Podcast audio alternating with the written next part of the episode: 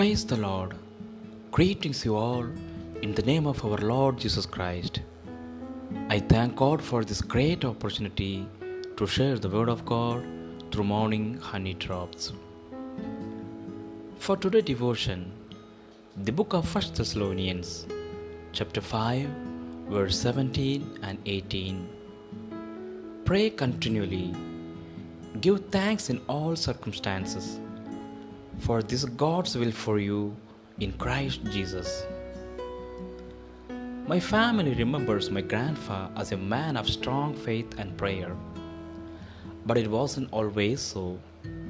My uncle recalls the first time his father announced to the family, We are going to start giving thanks to God before eat.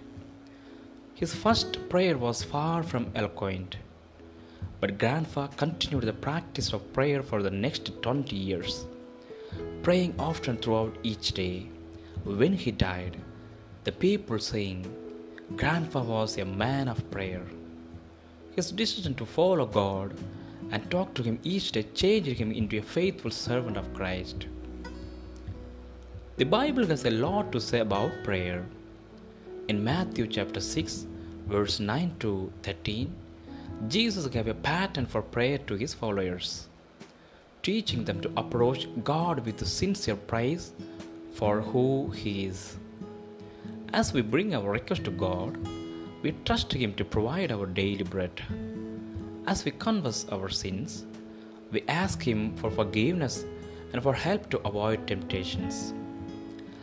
But we are limited for praying the Lord's Prayer God wants us to pray all kinds of prayers in all occasions.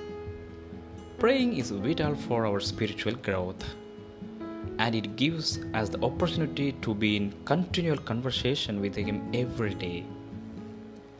As we approach God with humble hearts that aim to talk with Him, may He help us to know and love Him better.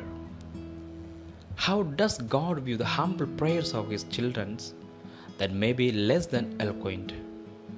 And how can you make prayers a part of your daily life? We pray. Dear Heavenly Father, thank you for the blessing of prayer and how you use it to teach us to draw us closer to you. Thank you for your loving acceptance whenever we call on you. In Lord Jesus' name we pray. Amen. Amen. God bless you all.